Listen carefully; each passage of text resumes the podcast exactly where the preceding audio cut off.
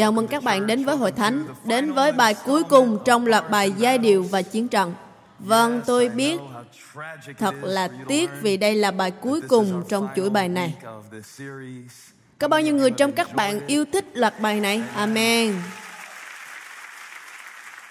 Nhưng mà chúng ta cần phải dừng lại. Tôi đã học được điều này chúng ta phải bắt đầu ở đâu đó, nhưng cũng phải kết thúc nó thôi. Đối với tôi là một người giảng luận thì việc xác định mình phải bắt đầu ở đâu đó khó hơn là biết mình kết thúc ở đâu. Thường thì tôi vẫn biết mình sẽ đi đâu khi tôi bắt đầu giảng. Tôi biết mình đi đâu, nhưng tôi lại không biết làm thế nào để đưa các bạn bước vào trong bài giảng của mình. À, khi tôi bắt đầu giảng, tôi phải thừa nhận rằng tất cả mọi người đều hào hứng với tôi. Giống như lúc tôi đã học biết được những điều đó, nhưng tôi cũng phát hiện ra rằng họ có cuộc sống thực sự riêng của mình. Ờ, chúng ta phải bắt đầu một nơi nào đó sẽ giúp cho chúng ta có thêm năng lực để tiếp tục bước đi. Lần đầu tôi giảng, tôi bước lên la hét và rất nóng cháy với mọi người ở trong 5 phút đầu và tôi nhận thấy rằng đôi khi chúng ta cần bỏ ra 5 phút đầu để hòa hợp với mọi người hơn, để kích thích mọi người cùng bước vào chung bài giảng. Một sư của tôi, một sư Miski, ông đã từng luôn luôn bắt đầu bài giảng của mình theo cùng một cách. Ông sẽ đọc Kinh Thánh và rồi cầu nguyện. Và lời cuối cùng trong sự cầu nguyện của ông, ông sẽ kết thúc bằng cùng một cách. Ông đọc Kinh Thánh, ông cầu nguyện, và rồi ông sẽ nói, nguyện lời nói của môi miệng con và sự suy ngẫm của lòng con được đẹp lòng Ngài. Hỡi Đức giê va là sức lực của con, đấng cứu chuộc con. Và tôi đã nghĩ rằng mục sư của mình cầu nguyện hay quá, mà không hề biết rằng mục sư đã bắt chước ở trong thi thiên đoạn 19 câu 14. Thế mà tôi đã từng nghĩ mục sư cầu nguyện sâu sắc và thâm thúy quá. Rồi một ngày tôi đọc Kinh Thánh và thấy câu đó nằm ngay trong Kinh Thánh. Nhưng tôi nghĩ đây là một cách khá hay để cầu nguyện trước khi bạn giảng đấy. Nguyện lời nói của miệng con và sự suy ngẫm của lòng con được đẹp lòng Ngài. Tôi nghĩ nó giống như xin Chúa giúp con không làm lộn xộn bài giảng của mình và giúp dân sự của Chúa lắng nghe. Đây là một lời cầu nguyện rất tuyệt trước bài giảng. Xin hãy để lời nói của miệng con và sự suy ngẫm của lòng con được đẹp lòng Ngài, hỡi Đức Sêu và là sức lực của con và là đấng cứu chuộc con. Điều này nghe thật hay bởi vì bất kỳ lúc nào tôi giảng thì đều có hai bài giảng xuất hiện. Một bài tôi giảng và một bài các bạn nghe. Và đôi lúc hai bài này lại chẳng giống nhau. Và tôi muốn chia sẻ với các bạn về hôm nay về chủ đề bài giảng không lời. Bài giảng không lời. Và điều mà chúng ta sẽ làm là đọc hết Thi Thiên 19. Chúng ta sẽ đọc hết. Tôi muốn mời các bạn đứng lên trong sự tôn trọng để đọc lời của Đức Chúa Trời. Xin mời tất cả các chi hội.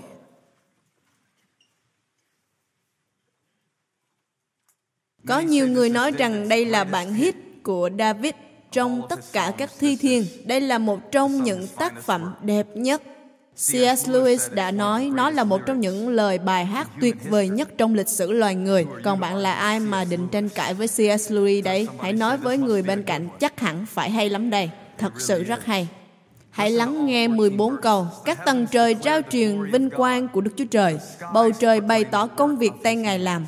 Ngày này giảng về vinh quang cho ngày kia, đêm này truyền tri thức cho đêm nọ. Chúng chẳng có tiếng, chẳng có lời nói, cũng không có ai nghe được âm thanh của chúng.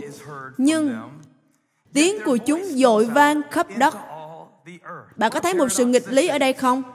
Ông nói chúng chẳng có tiếng, chẳng có dây thanh quản, chẳng có cuốn họng, nhưng mà tiếng của chúng lại dội vàng các tầng trời trao truyền vinh quang của Đức Chúa Trời và bầu trời bày tỏ quyền năng Ngài và lời của chúng truyền đến tận cùng thế giới. Đây chính là một bài giảng không lời. Lời của chúng truyền đến tận cùng trái đất. Trên bầu trời, Ngài đã dựng trại cho mặt trời.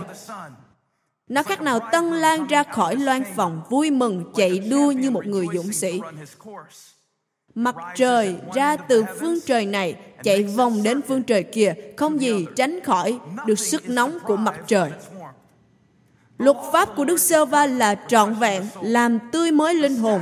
Chứng ước của Đức Sơ Va là chắc chắn, làm cho kẻ ngay dại trở nên khôn ngoan. Hãy nói với người bên cạnh lời của Đức Chúa Trời hành động.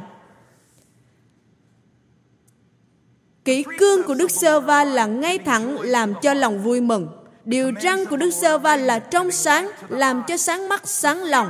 Sự kính sợ Đức Sơ Va là trong sạch, hằng còn đến đời đời. Các mệnh lệnh của Đức Sơ Va là vững chắc, tất cả đều công chính. Các điều ấy quý giá hơn vàng, thật quý hơn vàng ròng, lại ngọt hơn cả kem crispy, theo bản dịch của Bắc Carolina lại ngọt hơn mật, thật ngọt hơn mật của tàn ong. Các điều ấy dạy dỗ đầy tớ Chúa, ai gìn giữ chúng, gìn giữ chúng, chứ không phải chỉ là nghe đến chúng, nhưng gìn giữ chúng. Ai gìn giữ chúng sẽ được phần thưởng lớn. Ai nhận thức được các sai lầm của mình, xin chúa tha thứ những lỗi lầm ẩn giấu. Xin chúa giữ đầy tớ chúa khỏi cố ý phạm tội. Nguyện tội ấy không cai trị con, thì con sẽ không chỗ trách được và không phạm tội trọng. Câu tiếp theo là câu của mục sư Mê Kỳ. Xin hãy để lời nói của miệng con. À, mục sư đọc ở trong bản King James vì mục sư Becky giờ 78 tuổi rồi. Nguyện lời nói của miệng con và sự suy ngẫm của lòng con được đẹp lòng Ngài. Hỡi Đức Sêu và là sức lực của con và là đấng cứu chuộc con. Và bây giờ chúng ta sẽ bắt đầu bài giảng. Xin hãy ngồi. Việc bạn bắt đầu một ngày mới ở đâu, như thế nào cũng là một vấn đề đấy. Bạn có đồng ý với tôi như vậy không? Hãy lấy một vài ví dụ với những người bạn đời của mình nào. Holly và tôi đã vô cùng hạnh phúc trong đêm trăng mật và buổi sáng hôm sau đó.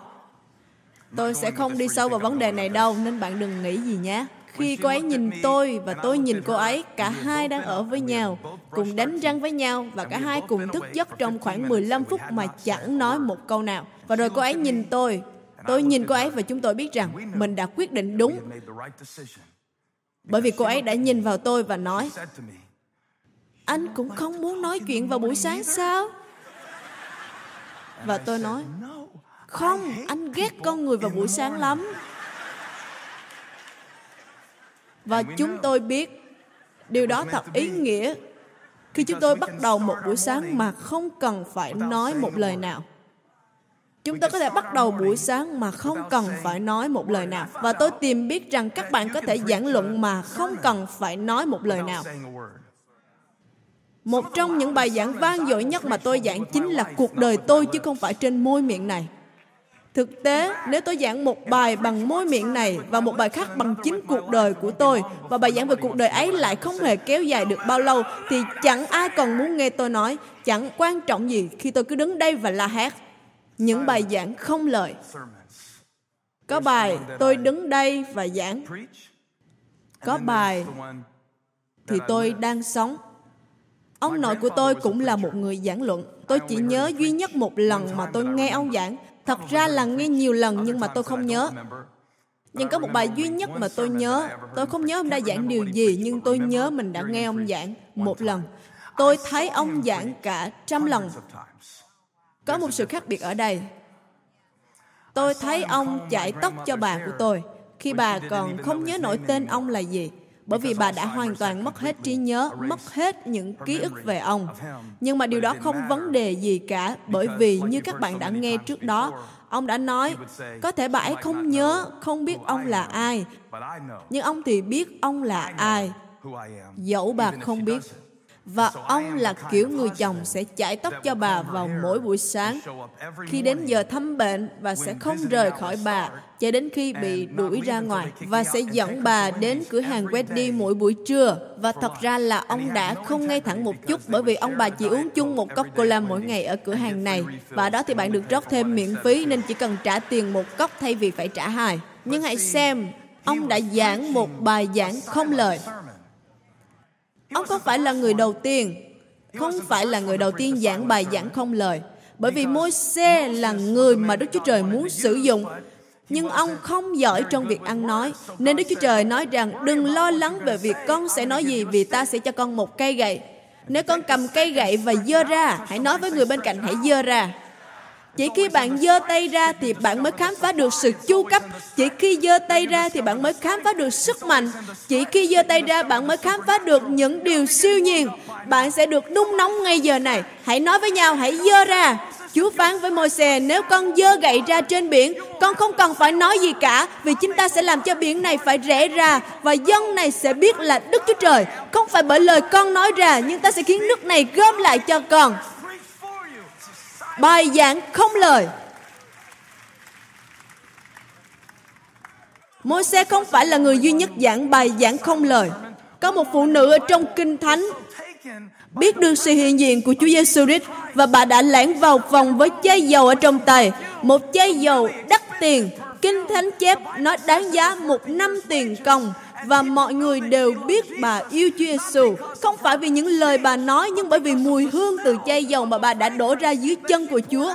Tôi không nhìn thấy một lời nói nào của bà lúc đó, nhưng Chúa Giêsu phán rằng bất cứ nơi nào tin lành này được rao giảng việc người phụ nữ này làm sẽ được nhắc đến để tưởng nhớ người, bởi vì có nhiều bài giảng được công bố bởi mùi hương nhiều hơn là bởi âm thanh.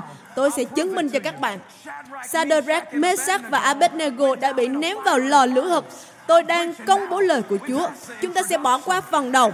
Vua truyền lệnh đốt nóng lò lửa gấp 7 lần hơn bình thường và họ nghĩ rằng sẽ giết được ba người ấy. Nhưng khi ba người ấy đi ra ngoài, thậm chí còn không có mùi khói và khi bạn không bị bay mùi bởi những điều bạn đã trải qua, khi bạn trải qua lửa nhưng lại không bị cay đắng về những điều đó,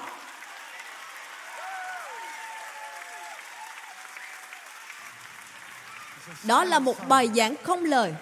Chúa Giêsu đã viết xuống đất một lần nọ. Có một người phụ nữ bị bắt quả tang đang ngoại tình và chuẩn bị bị ném đá.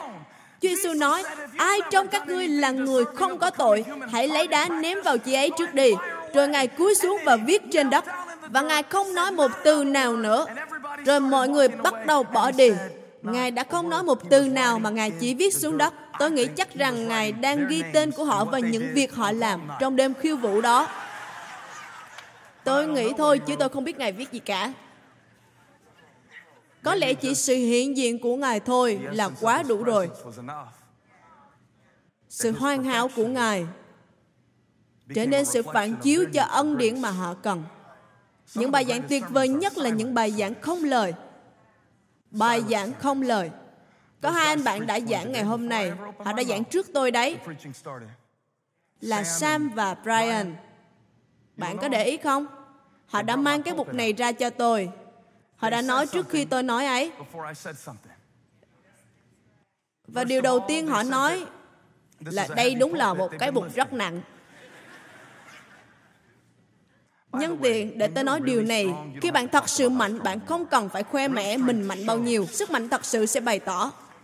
Và khi bạn thực sự yêu Chúa, thì đôi khi những hành động bề ngoài không còn có ý nghĩa gì nữa cả. Đôi khi tôi nghĩ có lẽ bài giảng của họ có ý nghĩa với Chúa hơn là bài giảng của tôi. Không ai tải bài của Sam về cả, nhưng anh ấy đã giảng. Một bài giảng không lời. Mọi người thường hỏi tôi khi nào mục sư mới để cô Holly giảng. Thật ra lúc đầu cô ấy nói với tôi, sẽ giảng một năm hai lần thôi, nếu hơn thế cô ấy sẽ bỏ tôi. Cô ấy không thích giảng cho lắm, nhưng thực tế thì tuần nào cô ấy cũng giảng đấy, mỗi tuần đều giảng. Mỗi tuần đều giảng nếu không tin thì bạn nhìn cô ấy đi. Cô ấy đang cầm quyển sổ ghi chép trên tay đấy. Đây là lần thứ hai cô ấy nghe giảng bài này, Nhưng vẫn giả vờ ghi chú, Nhưng thật ra là lên danh sách các thứ cần mua đấy. Tôi đùa thôi, Nhưng cô ấy luôn luôn nhận được những điều mới mẻ mỗi lần nghe. Đó cũng là bài giảng không lời. Bài giảng không lời. Bạn có thể giảng một bài giảng không lời không? Lazarus đã làm. Chúa Giêsu cần một cách để bày tỏ rằng Ngài không chỉ là đấng chữa lành nhưng Ngài là sự sống lại. Nếu Ngài tự nói điều đó, người ta sẽ nghi ngờ. Nhưng nếu Ngài hành động thì ai đó buộc phải chết. Đôi lúc bài giảng hay nhất của cuộc đời bạn chính là những thứ mà bạn đã trải qua.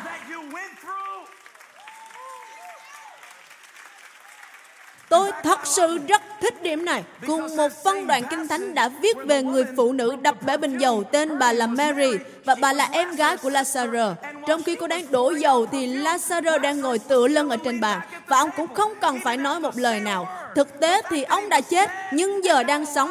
Thực tế thì ông đã bị chôn nhưng giờ lại ngồi trên bàn đã chứng minh được năng quyền vĩ đại của Đức Chúa Trời. Có bao nhiêu người trong các bạn tin rằng sự có mặt của các bạn trong hội thánh ngày hôm nay đã khiến ma quỷ mỏi mệt? Nó đang quăng hoài khi thấy các bạn ở trong nhà của Đức Chúa Trời. Tôi đang giảng bằng chính sự có mặt của mình tại nơi đây. Đó là bài giảng không lời.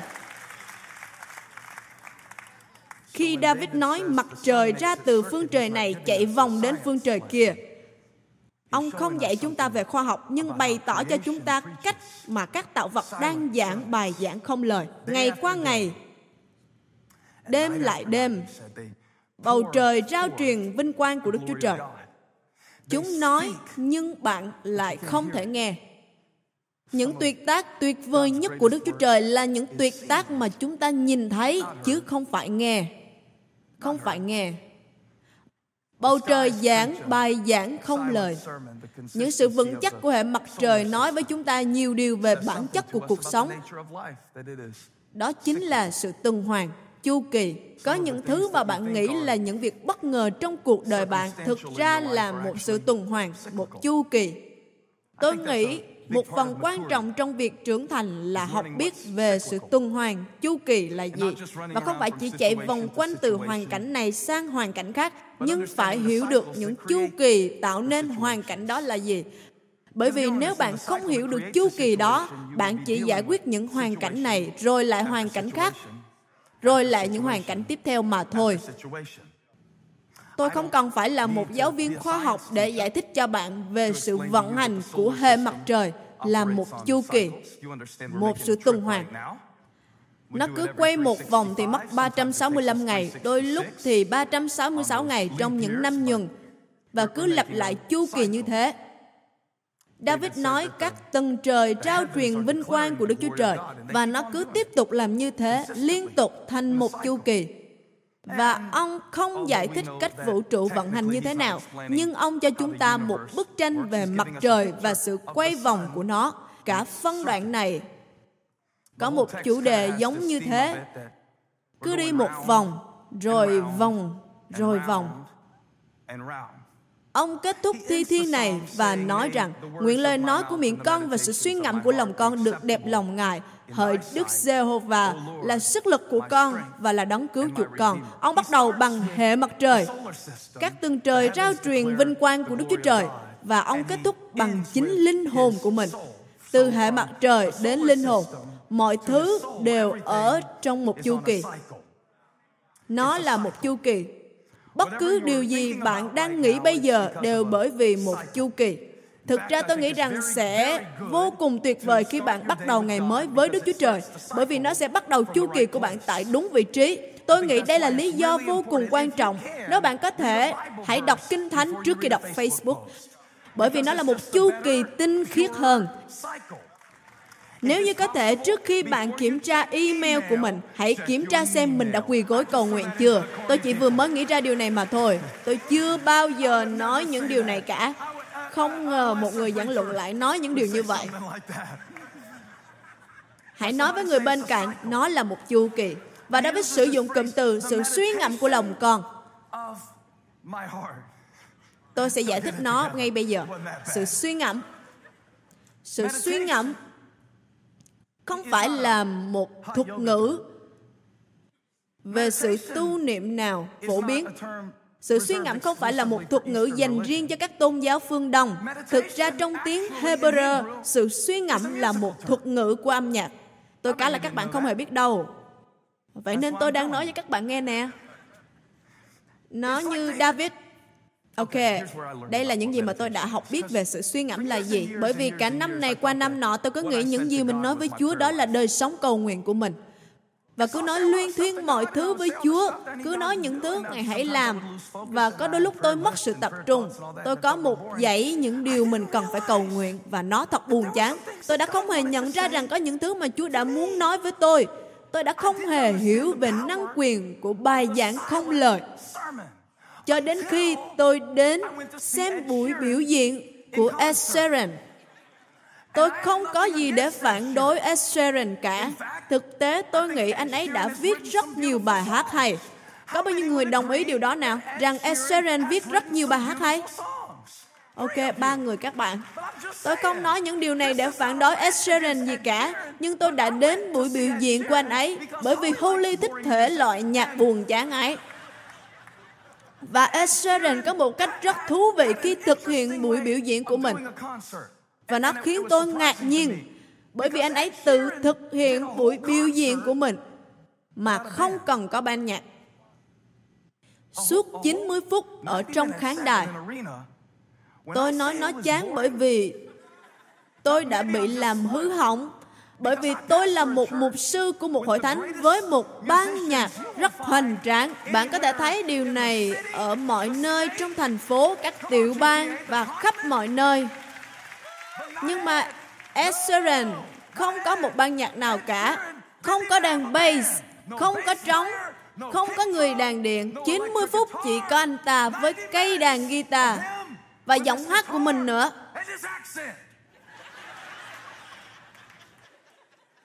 Nhưng anh ta có một cái pedal nhỏ. Nào xin mời David, David sẽ giúp tôi. Hãy chào đón David nào. Đây là một ông vua David khác. Đây là David Liota, vua của những dây đàn, vua của cây đàn guitar 6 giày. David sẽ hết sức mình để nhập vai của Ed Sheeran.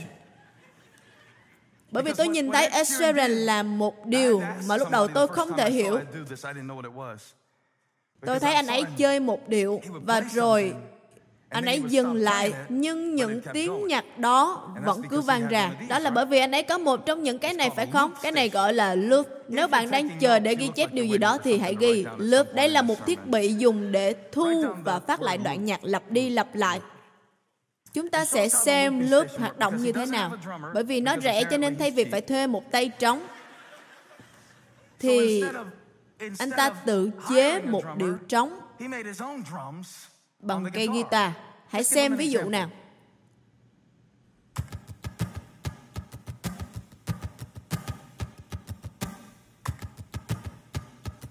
Bạn thấy không? Nó cứ phát đi phát lại. Bạn phải lắc lư theo See, you can move to that a little bit. Nhưng lúc này David không còn đánh nữa, nhưng nó vẫn cứ phát ra. And there it is. Now Nào giờ hãy thêm một chút gì khác vào đi.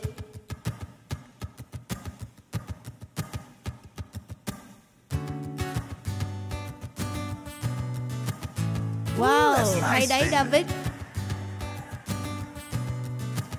Tôi thích kiểu này. Các hợp âm bảy trưởng. Thật sự quá có hồn cho một cậu bé da trắng đấy. Tốt lắm, David. Thu thêm thứ gì khác nào? All we're doing, stacking the loops. That's all we're doing. Thôi nào đừng quá quyến rũ trước hội thánh như thế chứ. Nào bây giờ thử loại tiếng ra đi.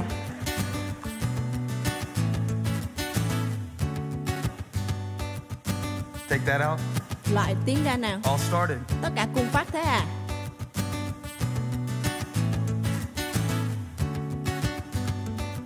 Tất cả cứ thu và phát lại thế này. Started with a loop. With a loop.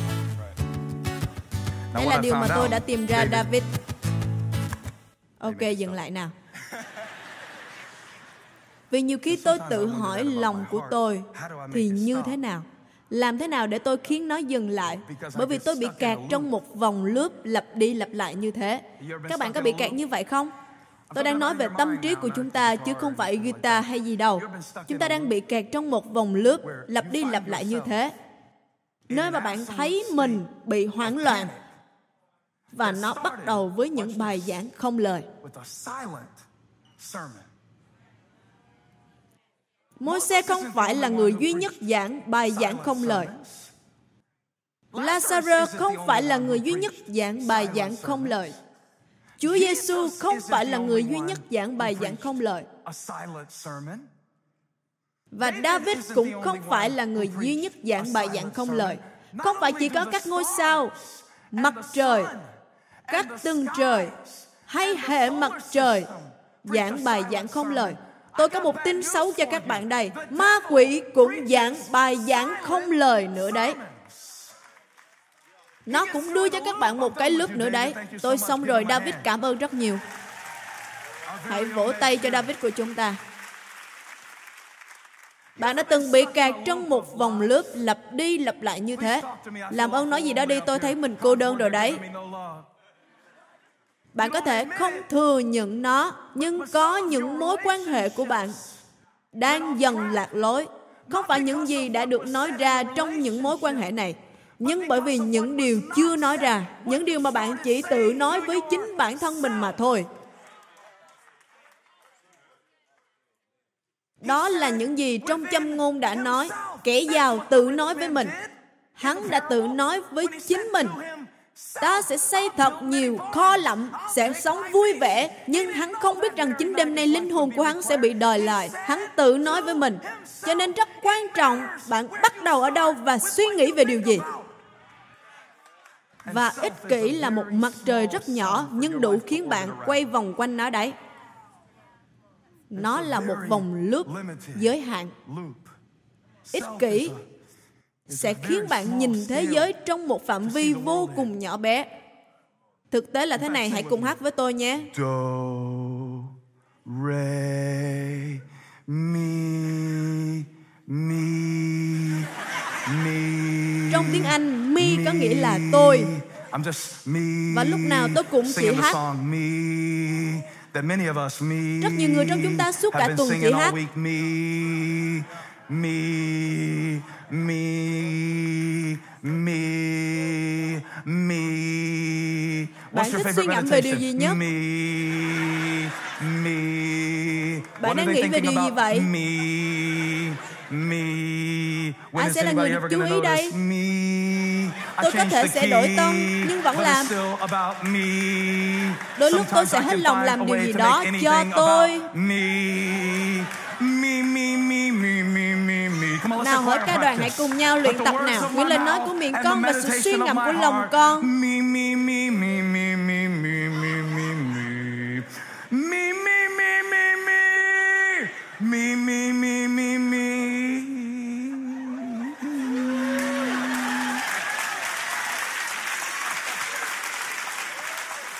Tôi không nghĩ đây là một bản hit đâu.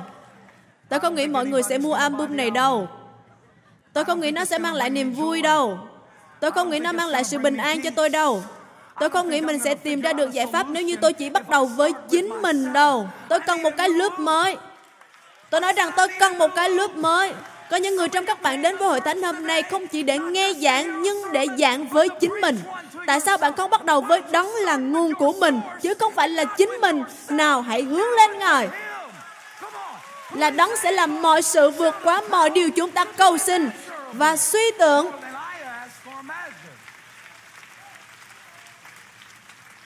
Tôi đã mệt mỏi với giai điệu này.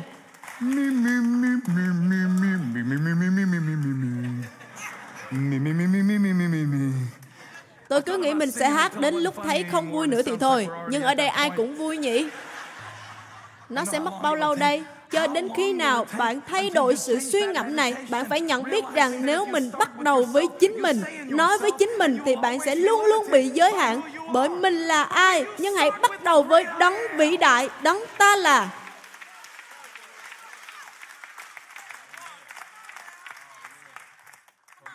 David hỏi ai đó? Họ nói Goliath, David nói Ta sẽ đánh với hắn.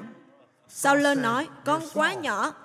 David nói Con sẽ không tự mình đánh với hắn đâu Nhưng con sẽ chống lại hắn Bởi danh của Đức Sêu và vạn quân. Các tầng trời Rao truyền Vinh hiển của Ngài. Hãy chú ý David không bắt đầu với những gì trong lòng của ông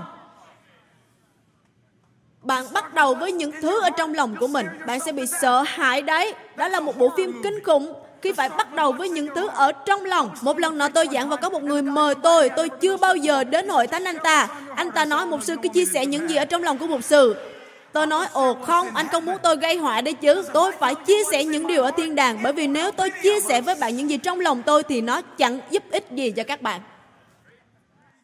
Vậy nên tôi không bắt đầu sự suy ngẫm với những điều ở trong lòng mình. Tôi để ý rằng những sự suy ngẫm và một lần nữa đừng suy nghĩ rằng suy ngẫm là như thế này. Uhm, hãy nghĩ về cái lớp hãy nghĩ về sự lặp đi lặp lại trong các lối suy nghĩ hãy tự nghĩ xem làm thế nào để có một cách khôn ngoan nếu như bạn cứ để mình như một ngôi sao và hướng về mọi phía Ồ, tôi không như thế đâu, tôi không thích được chú ý. Tôi không như thế đâu, tôi không thích người khác nhìn tôi. Tôi không phải loại người vậy mà, chỉ có mấy ông giảng luận mới như thế thôi. Tôi hứa với bạn đấy, có nhiều lúc bạn đã nói rất nhiều. Tôi đang nói về những thứ bạn đã đăng lên đấy. Tôi đang nói về Instagram của bạn đấy. Một vài người trong các bạn cần phải về nhà và đổi tiểu sử trên Instagram của mình đi. Hãy nói những thứ về Hãy cho chúng ta sự mong đợi về những gì sẽ xảy ra trên dòng trạng thái của bạn. Và rồi bạn sẽ dễ dàng bị xúc phạm khi những thứ xung quanh bạn bị xúc phạm bạn có thấy cách họ nhìn tôi không? Họ không nhìn bạn đâu. Họ đang nghĩ về bữa tối và danh sách về những thứ mà họ chưa kịp mua tuần này. Có thể mẹ họ đang bị ung thư. Bạn có thể bước ra khỏi cái tôi của mình và nghĩ về những thứ lớn hơn được không? Chính bầu trời bày tỏ sự vinh hiển của Đức Chúa Trời. Cuộc đời rộng lớn hơn rất nhiều so với những thứ đang diễn ra trong đầu của bạn đấy. Hãy làm ơn cho người bên cạnh của bạn và nói với họ, bước ra khỏi đầu của bạn đi, bước ra khỏi đầu của bạn đi. Đó là một nơi rất kinh khủng. Bạn có đón nhận được những điều mà tôi đang giảng không? Từng sự suy ngẫm, từng cái lớp mà được bắt đầu với cái tôi của bạn đều sẽ kết thúc với một trong hai nơi này. Tôi muốn các bạn nhìn xem trong đời sống của mình tuần này để xem nó kết thúc trong sự thiếu thốn hay xấu hổ. Từng bài giảng mà bạn giảng cho chính mình và bạn luôn giảng cho chính mình đấy. Molloy John đã từng nói rằng, nan đề của chúng ta là dành quá nhiều thời gian để lắng nghe bản thân mình, mà quá ít thời gian để giảng cho chính mình đây có phải là những điều mà Thi Thiên của David đã bày tỏ cho chúng ta không? Là nơi mà ông bảo chính linh hồn của ông phải học tập hơn nữa. Hỡi linh hồn ta, hãy ngợi khen Đức Sêu và mọi điều gì ở trong ta hãy ca tụng danh thánh của Ngài. Ông ấy đã tự giảng cho chính ông. Còn bạn thì sao? Nhưng khi bạn tự giảng cho chính mình, thì bài giảng của bạn sẽ bị khô hạn. Brené Brown nói rằng, sự suy ngẫm số một trong lòng của chúng ta là chưa đủ Cô ấy nói rằng chúng ta hay suy nghĩ về thời gian, suy ngẫm về tài chính, suy ngẫm về những tài năng và nó sẽ vẫn ở trong đầu của chúng ta nếu như chúng ta để ý và lắng nghe. Nó sẽ bắt đầu kêu rao vào mỗi buổi sáng, vẫn chưa đủ đầu. Bạn đã ngủ bao lâu vào tối hôm qua? Bạn kiếm được bao nhiêu tiền từ công việc đó? Graham hỏi tôi một ngày nọ, ba ơi, 56.000 đô la một năm là nhiều lắm phải không? Tôi trả lời đúng vậy, nhưng cho đến khi con tự làm ra nó kìa.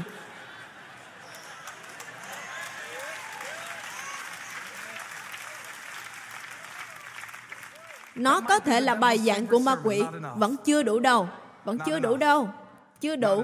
Có vẻ như nó cũng đã gieo điều này vào trong các môn đồ bởi vì khi họ thấy 5.000 đàn ông, phụ nữ, trẻ em.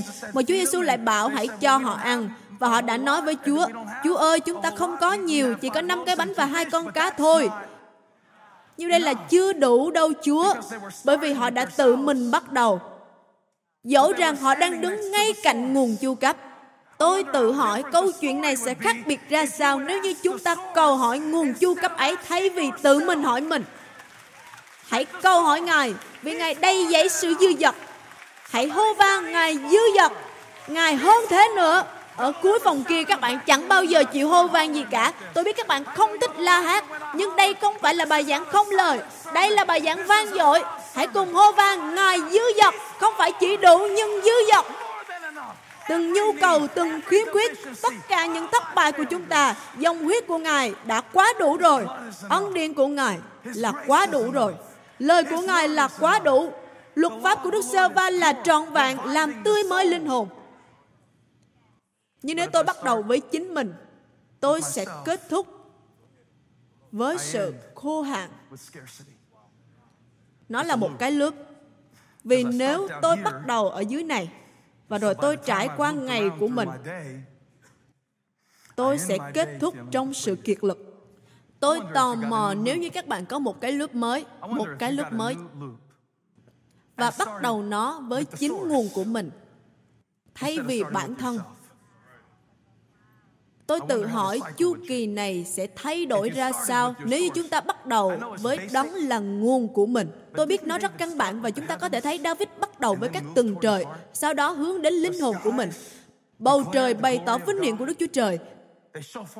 Ngày này qua ngày kia đêm nọ qua đêm kia ngày này qua ngày kia đêm nọ qua đêm kia và tất cả những gì tôi làm là ở trong sự xoay chuyển với chúa và giữ cho nhịp điệu của thiên đàng tiếp tục luân chuyển ở trong lòng tôi bởi vì nó luôn luôn đầy đủ cho tôi dư dật cho tôi. trên thiên đàng luôn luôn đầy đủ sự nhận nại trên thiên đàng luôn luôn đầy đủ sự chu cấp. trên thiên đàng luôn luôn đầy đủ lương thực. trên thiên đàng luôn luôn đầy đủ luôn luôn đầy đủ.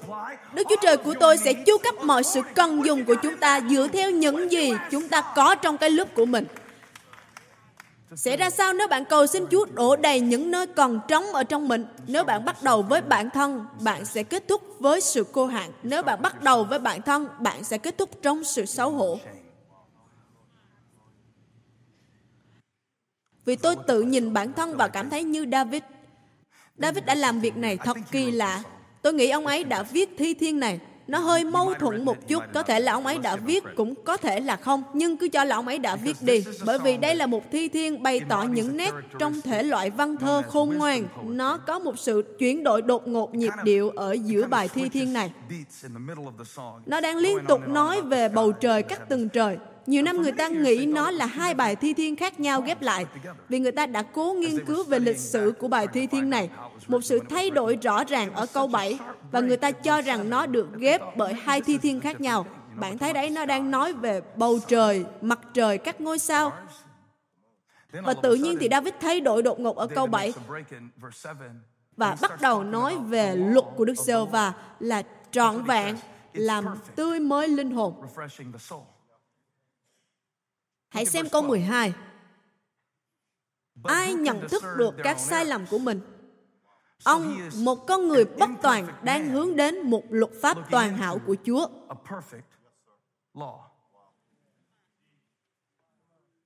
Ông nhìn vào luật lệ của Chúa xem nó là gì, nó vận hành như thế nào và rồi nó đem lại sự bình an, sự khôn sáng và sự vui mừng. Ông biết rằng mình đã phá vỡ luật của Chúa chỉ để làm theo những gì ông muốn.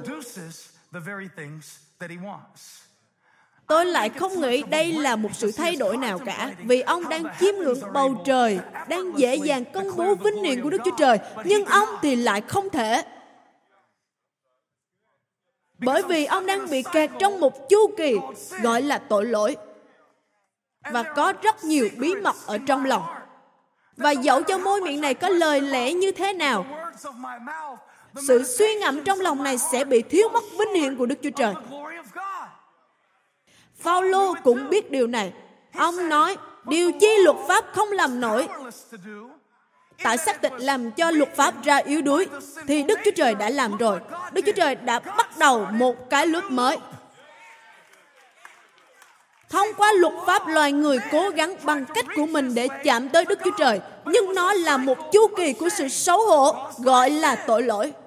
Và rồi tôi cố gắng vươn tới nhưng thất bại, lại cố gắng vươn tới nhưng lại thất bại, rồi ăn năn, rồi thất bại, rồi cố gắng vực dậy nhưng lại thất bại, cố gắng rồi lại thất bại, vực dậy rồi té ngã. Và Đức Chúa Trời sẽ phá hủy chu kỳ này trong thời điểm của Ngài. Ngài đã sai chính con của Ngài trong hình dung của con người tội lỗi để làm của lễ chuộc tội cho những gì mà luật pháp không thể làm được. Vì xác thịt làm cho yếu đuối thì Đức Chúa Trời đã làm. Ngài đã sai chính con Ngài đến trong hình dung của con người tội lỗi cho chúng ta. Vậy nên bây giờ không còn có sự sợ hãi nào nữa vậy nên không còn có sự đoán phạt nào nữa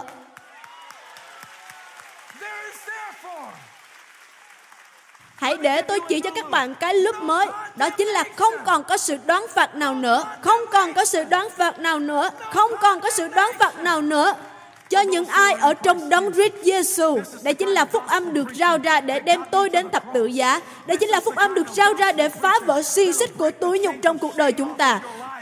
Đây chính là phúc âm được rao ra mà bạn có thể giảng vào sáng thứ hai. tối thứ ba, chiều thứ tư. Bạn có thể giảng những điều này cho chính mình. Vậy nên không còn có sự đoán phạt nào nữa. Tại sao? Tại vì tôi ở trong đấng Christ.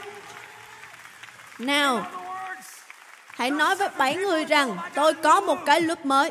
Tôi có một cái lớp mới. Phúc âm đã trao cho tôi một sự suy ngẫm mới. Hãy xem, tôi không còn sống phụ thuộc theo hoàn cảnh nữa. Hãy sẵn sàng để nhảy nào. Nhưng tôi sống theo sự khải tỳ của Chúa. Vì tôi biết Ngài là ai. Tôi biết tôi là ai ở trong Ngài. Hãy nói với bảy người nữa rằng tôi có một sự khải thị. Tôi có một sự khải thị. Bất kể điều gì tôi trải qua, tôi có một sự khải thị về đấng đang ở trong tôi. Tôi biết Ngài đã làm gì. Tôi biết Ngài là ai. Tôi biết tôi là ai ở trong Ngài. Tôi có một cái lúc mới. Tôi mất giọng rồi, hãy la thay tôi nào.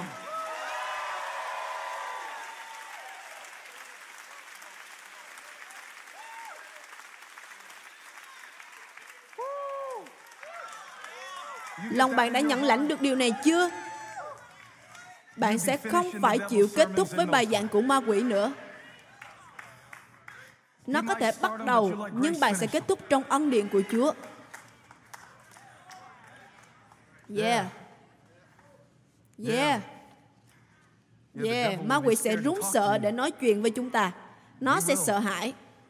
Vì từng thất bại mà nó mang đến sẽ khởi đầu trong tâm trí của chúng ta một cái lúc mới để nhận biết rằng ân điển của Chúa lớn lao hơn sự thất bại của chúng ta.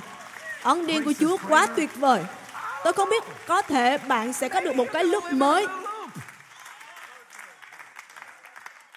Nhưng bài giảng mà tôi giảng cho bạn không quyết định được những tiến trình trong cuộc đời bạn. Nhưng đó là bài giảng mà bạn giảng cho chính mình.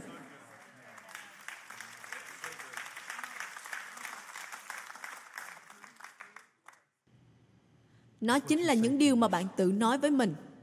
Hãy để lời nói của miệng con và sự suy ngẫm của lòng con được đẹp lòng Ngài, được Ngài đón nhận, được Ngài chấp nhận, chấp nhận, chấp nhận. Và bạn cũng hãy chấp nhận mọi điều mà Ngài đang nói về bạn.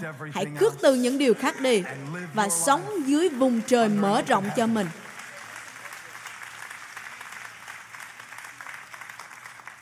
Các tầng trời rao truyền vinh hiển của Đức Chúa Trời. Bầu trời giải tỏa công việc của Ngài. Ngày này rao truyền cho ngày kia. Và nó không dùng một từ ngữ nào cả. Đó là bài giảng không lời. Đó là bài giảng không lời. Quyết định bạn có bước đi trong đức tin hay không, hay cứ ở trong vùng an toàn của mình. Bài giảng không lời mà bạn giảng cho chính mình sẽ quyết định bạn sẽ tiếp tục sống trong sự hối tiếc phẫn nộ, hay bạn sẽ bước tiếp và hướng tới ngày mai. Tin chắc rằng Chúa sẽ dùng mọi điều để làm ích cho những người yêu mến Ngài và những người được kêu gọi theo mục đích của Ngài. Không phải là bài giảng này, nhưng có một bài giảng thứ hai. Tôi đã nghĩ thật kỳ lạ khi mà người giảng luận lại cầu nguyện, nguyện lời của miệng con và sự suy ngẫm của lòng con được đẹp ý Ngài.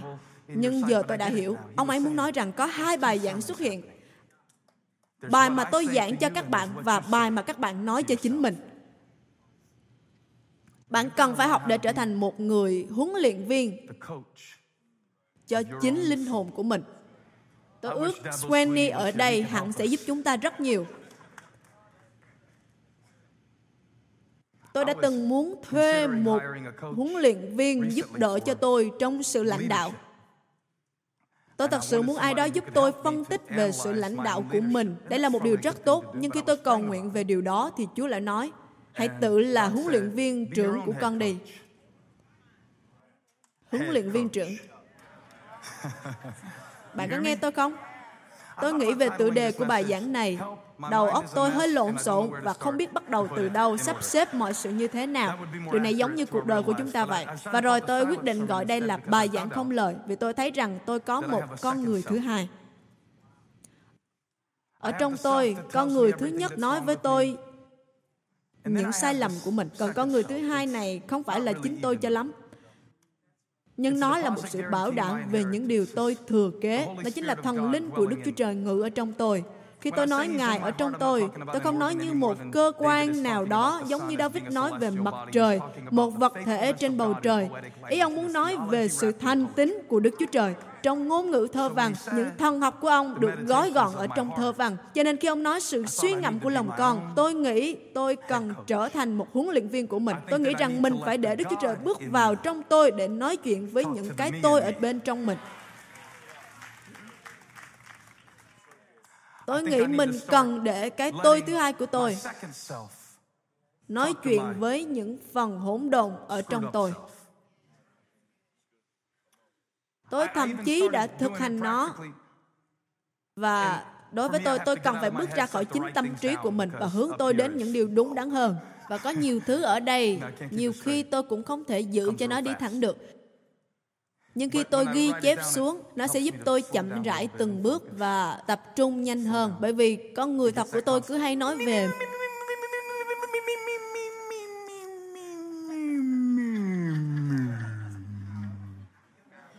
so that the real me can speak. cho nên tôi viết thư cho chính mình từ một con người khác ở trong mình tôi biết rằng một mục sư tâm thần phân liệt không phải là điều mà các bạn đang cầu nguyện đâu. Tôi ghi vào những trang giấy của mình. Tôi làm điều đặn như vậy ba lần mỗi tuần. Bản ghi chú của huấn luyện viên thánh linh. Tôi ghi như vậy và rồi tôi nói với chính mình. kiểu như tôi yêu chính mình vậy tin tưởng mình hiểu mình biết rõ mình và rồi tôi ghi ra các đặc tính của đức chúa trời ở trong tôi. Vậy nên nếu tôi có thể ngồi đủ lâu để lắng nghe giống như những gì mà Eli đã nghe như một tiếng êm dịu nhỏ nhẹ. Bạn thấy đấy khi gió thổi mạnh và làm vỡ đá Eli không nghe thấy gì cả. Tôi có thể giảng hay chúng ta có thể hát hay nhưng bạn có thể không nhận được gì cả. Rồi có một đám lửa đến Eli vẫn không nghe được tiếng của Chúa. Không gì làm ông vững lòng. Gió thổi lửa cháy đất động gió lửa ao ao Eli vẫn không có ấn tượng gì. Trong bản Hebrew rất thú vị, nó chép tiếp rằng Đức Chúa Trời thi thầm với ông. Có một bài giảng không lời ở đây rằng Eli nhận ra rằng những gì mà ông đang cố trốn chạy đã được giải quyết cả rồi. Ông đã ở trong một bài giảng không lời để rồi nhận ra rằng Đức Chúa Trời đã chỉ định một ai đó để hủy diệt hết những kẻ đe dọa mạng sống ông. Có một bài giảng không lời ở đây rằng Eli đã nhận ra rằng đã có một sự chỉ định cho chức vụ của ông sẽ không hề hư không. Nó là một bài giảng không lời rằng ông nhận biết vẫn còn rất nhiều việc ông phải hoàn thành. Ông không thể cứ thương hại bản thân như thế. Đó là bài giảng không lời. Tôi tò mò tại sao Joshua lại bảo dân sự im lặng trong suốt 6 ngày họ đi quanh thành. Bởi vì ông biết rằng khi họ bắt đầu nói với nhau, cũng là lúc mà họ đi ra khỏi vùng đất mà Đức Chúa Trời hứa ban. Đôi khi, chiến lược tốt nhất đó là im lặng. Tôi biết đôi khi các bạn rất ghét việc cứ phải đụng với người bên cạnh rồi nói với người bên cạnh ở trong hội thánh. Nhưng giờ hãy nói với họ, hãy im đi. Đó là chiến lược đấy. Im đi. Các bạn trông có vẻ thích rồi nhỉ? Tôi đang lo cho chi hội Rock Hill đây, không biết có cãi vã gì ở bãi đậu xe không? Và đến ngày thứ bảy, các ngươi có thể la. Nhưng la sau khi đã im lặng. Và tôi đã ghi chép lại cho chính mình những sự chỉ dẫn. Bạn không thể xem nó được vì nó không dành cho các bạn. Tôi không nói chuyện với bản thân như tôi đã từng. Tôi chưa bao giờ quên lần mà tôi đã hỏi Ambi Sao cô cứ đi lòng vòng và nói chuyện một mình như một tên ngốc thế Cô ấy nói, tôi chưa bao giờ làm thế này trong đời Và tôi trả lời ôi oh yeah, tôi cũng vậy Tôi đang xin Chúa cho một người bạn như vậy đây Tôi thấy cô ấy đang suy nghĩ về việc gì đó. Đôi lúc tôi nhận thấy như mình muốn đánh chính mình. Nếu như ai đó nói chuyện với tôi như cách mà tôi đã tự nói với mình thì tôi sẽ đánh người đó. Nếu như tôi cao to hơn, tôi sẽ đánh tên đó liền. Và rồi tôi sống trong một cái loop của sự xấu hổ và khô hạn. Và Đức Chúa Trời thật đã cho tôi ân điện của Ngài. Và cuộc đời của chúng ta sẽ thay đổi nếu như bắt đầu một cái lúc mới. Sẽ có một sự thay đổi nếu như bạn cũng cầu nguyện như cách mà mục sư Mickey đã cầu nguyện.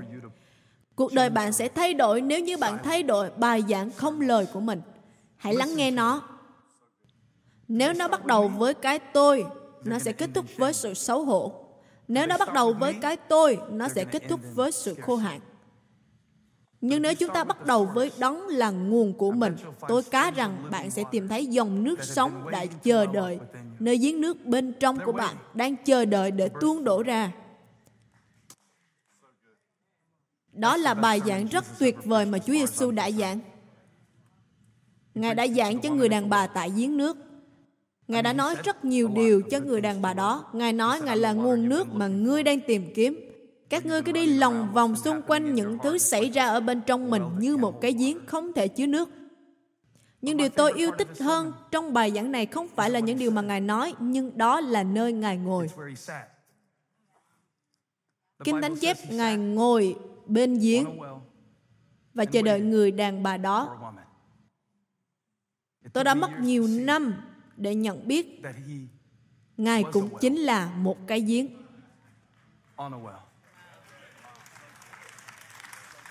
Có một cái giếng ở trong bạn mà sẽ không bao giờ khô nước. Có một Đức Chúa Trời ở trong bạn đấng chẳng bao giờ thất bại. Có một ân điện ở trong bạn mà chẳng bao giờ xấu hổ. Nhưng tôi không thể cho bạn dòng nước đó được. Bạn phải tự uống nó cho chính mình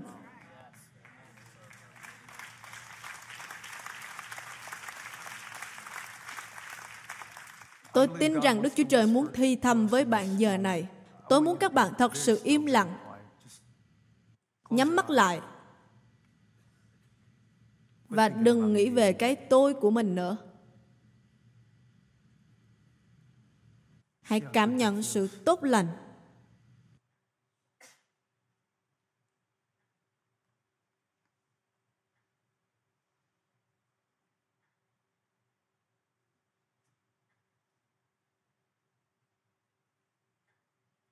Hãy xem sự hiện diện của Chúa ở ngay tại đây. Hãy xem sự bình an của Ngài vượt quá mọi sự hiểu biết của chúng ta.